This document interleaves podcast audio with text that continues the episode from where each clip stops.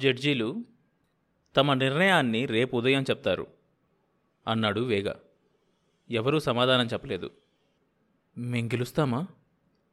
అడిగాడు నిఖిల్ నెమ్మదిగా. మా సానుభూతి మీ పట్లే ఉంది నిఖిల్ కానీ ఆల్ఫా వాసులు చాలా పట్టుదలగా ఉన్నారు. వాళ్ళ వాదనలో నిజముంది కదా? అతని వాదన వింటుంటే కరెక్టే అనిపించింది. మానవజాతి సిగ్గుతో తలవంచుకోవాల్సిన వాదన అది. యశ్వంత్ అన్నాడు. వేగ సెలవు తీసుకుని వెళ్ళిపోయాడు. అందరూ మౌనంగా కూర్చున్నారు. ఎవరికీ మనసు మనసులో లేదు. వాయుపుత్ర తన గదిలోకి వెళ్ళిపోయాడు. సీరియస్గా. అతడి గదిలోంచి సంగీతం వినిపిస్తోంది. వాళ్ళ జడ్జిమెంటు తెలిసిపోయినట్లుగా ఉందందరికీ మనకిక్కడే మరణం తప్పదు అన్నాడు నిఖిల్. మరణం గురించిన బాధ కంటే ఇంతవరకు వచ్చి ఇలా ఫెయిల్ అవడం చాలా బాధ కలిగిస్తుంది అన్నాడు యశ్వంత్. గదిలోకి ఎంత వేగంగా వెళ్ళాడో అంతే వేగంగా బయటకొచ్చాడు వాయుపుత్ర. అతడి మొహం ఫ్రెష్గా ఉంది ఇప్పుడు ఎందుకీ వైరాగ్యం? బతికి నాలుగు రోజులు హాయిగా అనుభవిద్దాం. అందరికీ విందు భోజనం తయారు చేయి అనూహ్య. నిఖిల్ నువ్వు సహాయం చేయి అంటూ హుషారుగా పనిలో పడ్డాడు. మధ్యలో బ్రహ్మ విద్యతో ఆటలాడుతున్నాడు. గదిలో సంగీతం మారుమ్రోగుతోంది. అతడి బలవంతం మీదే అందరూ డైనింగ్ టేబుల్ చుట్టూ కూర్చున్నారు. ఎందుకంత మౌనంగా భోంచేస్తున్నారు? నవ్వండి కబుర్లు చెప్పండి. ఏంటి గురుగారు మనం బయలుదేరిన మొదటి రోజు తీసుకున్న నిర్ణయం మర్చిపోయారా? ఎలా మర్చిపోతాను? కానీ సమస్య మన గురించి కాదు. పూర్తిగా విఫలమైపోయామన్న దిగులు. మానవజాతికి మనం ఏ విధంగానూ సాయపడలేకపోతున్నామే అనే బాధ. జరిగేది జరగక మానదు. ఈరోజు కడుపు నిండా భోజనం చేద్దాం. రేపు వాళ్ళు మనల్నే లొటలేసుకుంటూ తినవచ్చు. అలా మాట్లాడుకు. వచ్చి ఇప్పుడే పట్టుకుపోయినా పోతారు. అన్నాడు నిఖిల్ నిర్లిప్తతతో వ్యంగ్యంగా. ఈరోజు ఇక రారు. వాళ్ళకు ఆక్సిజన్ అంతగా పడదు. అందులో వాయుపుత్ర మొత్తం గాలిలో ఆక్సిజన్ వదిలాడు. ఇక సంగీతం గోల. అస్సలు భరించలేరు. అంది బ్రహ్మవిద్య. వీళ్ళ దగ్గర చివరి కోరికలు తీర్చే సాంప్రదాయం ఉందో లేదో దిగులుగా అన్నాడు వాయుపుత్ర. ఏం కావాలని అడుగుతావు? అంది అనూహ్య. ఈ ఆల్ఫా గ్రహంలో అత్యంత సుందరితో ఒకరోజు గడపాలని. ఎప్పుడూ నవ్వని యశ్వంత్ కూడా ఆ మాటలకు నవ్వాడు. జడ్జీల నుంచి పిలిపొచ్చేంత వరకు అతడలా మాట్లాడుతూనే ఉన్నాడు. రెండు వైపుల వారి వాదనలు విన్నాక ఎన్ని విధాలుగా ఆలోచించినా మాకు ఆల్ఫా గ్రహవాసుల వాదనే సబబుగా అనిపిస్తోంది.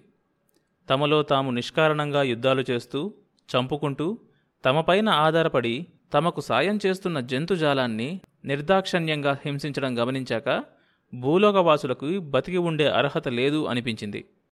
వాళ్ళు ఏ పవిత్రమైన బుద్ధిజీవులు కారు. వారికి బుద్ధి బతకడానికి కాక మారణహోమం కోసం ఉపయోగపడుతుంది. వాళ్ళ పట్ల ఏ విధమైన సానుభూతి చూపించాల్సిన అవసరం కూడా కలగడం లేదు. కాబట్టి వాళ్ళ సూర్యుడి శక్తిని ఆల్ఫా గ్రహవాసులు వాడుకుంటానంటే మాకెలాంటి అభ్యంతరం లేదు. వాళ్ళకు అనుమతిస్తున్నాం. వాళ్ళ నిర్ణయం ముందుగానే ఊహించుకున్నదే అయినా చాలా బాధ కలిగించింది యశ్వంత్కి. అనాలోచితంగా భూలోకవాసులు చేసే తప్పులకి సరైన శిక్షే పడుతున్నట్లు అనిపించింది. వంద సంవత్సరాలుగా అంతరిక్షవాసుల కోసం పరిశోధనలు చేయడం అతి కష్టం మీద వాళ్ళను కనుక్కోవడం ఆ వెంటనే వాళ్ళ దృష్టిలో అవినీతులుగా చిత్రించబడి శిక్ష పొందడం మానవజాతి సిగ్గుపడాల్సిన విషయం. ఆల్ఫా గ్రహవాసులు సంతోషంలో గంతులు వేస్తున్నారు. ఉన్నట్టుండి ఆ సంబరాల మధ్య ఎక్కడ్నుంచో శబ్దం రాసాగింది. అది వెంటనే ఎవరూ పట్టించుకోలేదు. చిన్నగా విజిల్లా ప్రారంభమై సంగీతంగా మారి స్టీరియోఫోనిక్ నుంచి శబ్ద తరంగాలుగా దిక్కులన్నీ ప్రతిధ్వనించేలా మారుమ్రోగుతుంది. మాయాస్ని ఎవరో కట్టేసినట్లు కదలడానికి కూడా శక్తి లేని వాళ్ళలా నిశ్చేష్టులై నిలబడిపోయారు.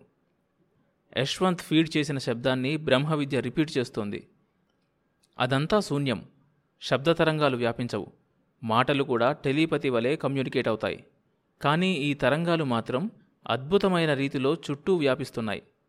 కొద్దిసేపట్లో అవి తగ్గుముఖం పట్టాయి. శబ్ద తరంగాలన్నీ కుదించుకుపోయి ఒకవైపుకే కేంద్రీకరించినట్లుగా నిశ్శబ్దం నిలబడిపోయింది. ఇప్పుడు శబ్దం వినిపించడం లేదు కానీ ఏదో తరంగం అంతే. బంధ విముక్తులైనట్లు మాయాస్ హడావిడిగా పరిగెడుతున్నారు. ఆగండి. వాయుపుత్ర స్వరం మైక్లో వినిపించింది. అందరూ ఆగారు. ఒక్కసారి వెనక్కి తిరిగి చూడండి.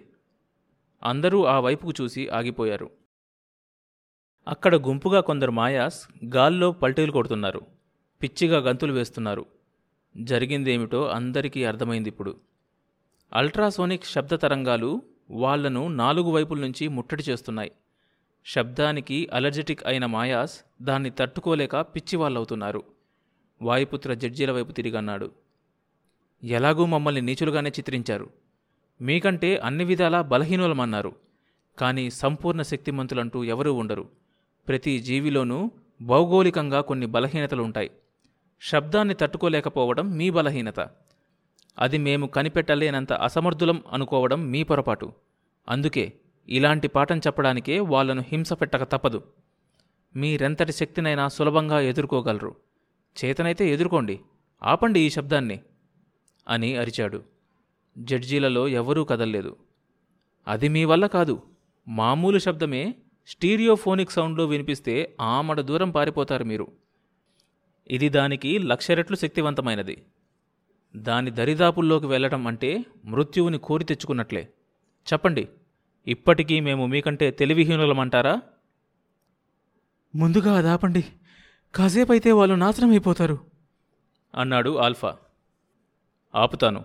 మీ గ్రహవాసుల్ని బాధించాలని నాశనం చేయాలని మా ఉద్దేశం కాదు. కానీ మాకు న్యాయం కావాలి. మీకంటే బలహీనులమన్న వాదన ఇప్పుడు సరైంది కాదని అర్థమైందనుకుంటాను. మీకంటే నేనేమి పెద్ద విజ్ఞానవంతుణ్ణి కాను. చిన్న లాజిక్తో ఓడించగలిగాను. తెలివితేటలు ఒకరి సొత్తు కాదని ఇప్పుడైనా అర్థం చేసుకోండి. మా సూర్యుణ్ణి మాకు వదిలేయమనే మా ప్రార్థన. మమ్మల్ని సుఖంగా ఉండనివ్వండి. మీరు సుఖంగా ఉండండి. సూర్యుడి లాంటి నక్షత్రం మీకెక్కడైనా దొరుకుతుంది. వాయుపుత్ర వాళ్ళ జవాబు కోసం ఎదురుచూస్తున్నట్లు నిలబడ్డాడు. జడ్జీలు తేరుకున్నారు. ఒకరినొకరు సంప్రదించుకున్నారు. ముందుగా మా వాళ్ళని ఆ శబ్దాన్నించి రక్షించండి అన్నాడు ఆల్ఫా జడ్జి. ఈ విధంగా మమ్మల్ని భయపెట్టలేరు మీరు. మిమ్మల్ని భయపెట్టడం నా ఉద్దేశం కాదు. మిమ్మల్ని నాశనం చేయగల అస్త్రం మా దగ్గర ఉంది అని చెప్పి రాజీకి బేరమాడటమే ఇది. ఇప్పుడు చెప్పండి మీ నిర్ణయం? అంటూ వాయుపుత్ర రిమోట్ స్పీకర్ నుంచి చెప్పాడు. బ్రహ్మవిద్య ఇక చాలు. శబ్దం ఆగిపోయింది. మాయాస్ గుంపు అచేతనంగా కింద పడిపోయారు. జడ్జీల మధ్య చాలాసేపు సంభాషణ జరిగింది. ఆల్ఫా తరపున వచ్చిన జడ్జి లేచి నిలబడ్డాడు. ఇంతకుముందు మేము తీసుకున్న నిర్ణయాన్ని మార్చుకుంటున్నాం. మీ సూర్యుడి దగ్గరికి ఎప్పటికీ రాము. వాయుపుత్ర చెప్పింది నిజం. తెలివితేటలకు ఒక లిమిట్ లేదు. అంటూ యశ్వంత్ వైపు చూస్తూ అన్నాడు. ఇది మీకు భయపడి కాదు. ఈ అల్ట్రాసోనిక్ సౌండ్కి ఇన్సులేటర్ని తయారు చేయడం మాకు పెద్ద కష్టం కాదు. అది మాకు కొద్ది గంటల పని. మతి చెలించిన మా వాళ్ళను నాలుగు రోజుల్లో నయం చేసుకోగలం. కానీ మీ వాయుపుత్ర చూపించిన తెగువ ధైర్యం సమయస్ఫూర్తి మాకు బాగా నచ్చాయి. అందుకే మీకు బహుమతిగా అడిగిందిస్తున్నాం. అనూహ్య అప్రయత్నంగా చప్పట్లు చరిచింది. Thank you. Thank you very much అన్నాడు వాయుపుత్ర. ఇక మీరు మీ గ్రహానికి వెళ్ళిపోవచ్చు. కానీ ఒక్క ప్రశ్న. ఇక్కడ వాతావరణం దాదాపు శూన్యంగా చేశాం. మాకున్న ఈ సౌండ్ ఎలర్జీయే దానికి కారణం. కానీ శూన్యంలో శబ్ద తరంగాలను అల్ట్రాసానిక్గా మార్చే పరికరాన్ని ఎప్పుడు కనుక్కున్నారు? అది మాకు తెలియకపోవడం ఆశ్చర్యంగా ఉంది. అది మా యశ్వంత్ ఈ ప్రయాణంలో కనుక్కున్న గొప్ప పరికరం. దాన్ని మా బ్రహ్మ విద్యకు ఫీడ్ చేశాడు. అది ఈ రకంగా ఉపయోగపడింది. Congratulations Yashwant and good bye అన్నాడు alpha judge. Thank you. Yashwant తన బృందం వైపు చూశాడు. అందరి కళ్ళలోనూ ఆనంద బాష్పాలు. వాయుపుత్ర చేతులు చాచాడు. అనూహ్య అందులో వాలిపోయింది. ఆమెను అతడు గాలిలో గిర్రున తిప్పాడు. ఆమె చిన్నపిల్లలా గట్టిగా నవ్వుతోంది. అందులో నిశ్చయంగా రొమాన్స్ లేదు. కృతజ్ఞతలనేవి మీ దగ్గర సాంప్రదాయం కాకపోయినా ఇప్పుడు మాత్రం మీరు మా కృతజ్ఞతలను అందుకోక తప్పదు అన్నాడు వాయుపుత్ర వేగా బీ సెవెన్తో. దానికేముంది? మా పద్ధతులకు కట్టుబడి చేయగలిగింది చేశాం. మీకు మంచి జరిగింది. సంతోషం. అన్నాడతడు. చెప్పండి మీకేం బహుమతి కావాలి? ఏమీ వద్దు. ఇచ్చింది చాలు. సుహృద్బావు భూమికి ప్రయాణం చేయడానికి సిద్ధంగా ఉంది. అందరూ సంతోషంగా కబుర్లు చెప్పుకుంటున్నారు. నిఖిల్ ఒక్కడే ఒంటరిగా ఉదాసీనంగా ఓ పక్కన కూర్చున్నాడు. అది గమనించింది అనూహ్య. నిఖిల్ ఏం జరిగింది? ఏం లేదు. నేను ఎలాంటి పరిస్థితుల్లో వచ్చానో నీకు తెలుసు. మనం ఏనాడో రోదసిలో అంతమైపోయామని అక్కడ అందరి ఉద్దేశం. ఇప్పుడు వెళ్ళేసరికి పరిస్థితి ఎలా ఉంటుందో? శ్రీజ మరో వివాహం చేసుకొని ఉంటే నేను వెళ్ళి ఆమెను ఇబ్బంది పెడతానేమో అని భయంగా ఉంది. అంతకంటే ఈ శూన్యంలో కలిసిపోవడమే నయమేమో? అన్నాడు ఆవేదనగా. వాళ్ళ మాటలు వింటున్న వేగా సెవెన్ దగ్గరకొచ్చాడు. మీరు భూమిని వదిలొచ్చి ఎన్నేళ్ళైందనుకుంటున్నారు అడిగాడు. బ్రహ్మ విద్య లెక్క ప్రకారం నాలుగు సంవత్సరాలు. వారిని తనతో రమ్మని వేగా ఒక భవంతిలోకి తీసుకువెళ్ళాడు. ఒక పెద్ద ప్లానటోరియంలా ఉందది. అతడు కొన్ని స్విచ్లు తిప్పాడు. తెర మీద బొమ్మలు కనపడ్డాయి. వస్త్రధారణ బట్టి అది భూమి భారతదేశం అని తెలుస్తుంది. ఒక అమ్మాయి కారు దిగి నడుస్తోంది.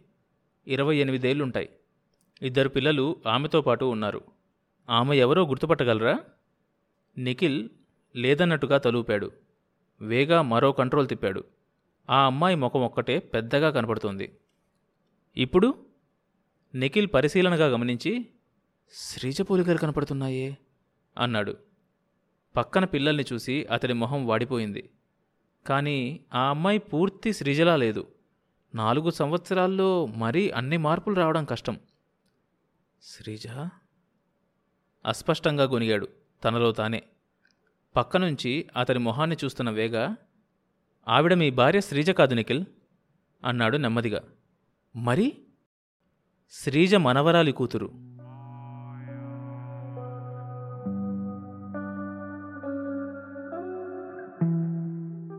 ఆ తరువాత ఏం జరిగింది తెలియాలంటే ఈ షోలోని నెక్స్ట్ ఎపిసోడ్ వినండి. ప్రతి సోమవారం మరియు బుధవారం కొత్త ఎపిసోడ్స్ రిలీజ్ అవుతాయి.